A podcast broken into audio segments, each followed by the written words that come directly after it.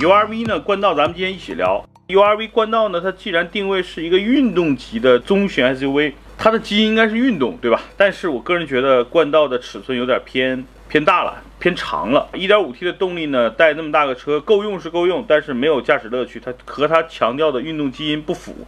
2.0T 的车呢，有点贵。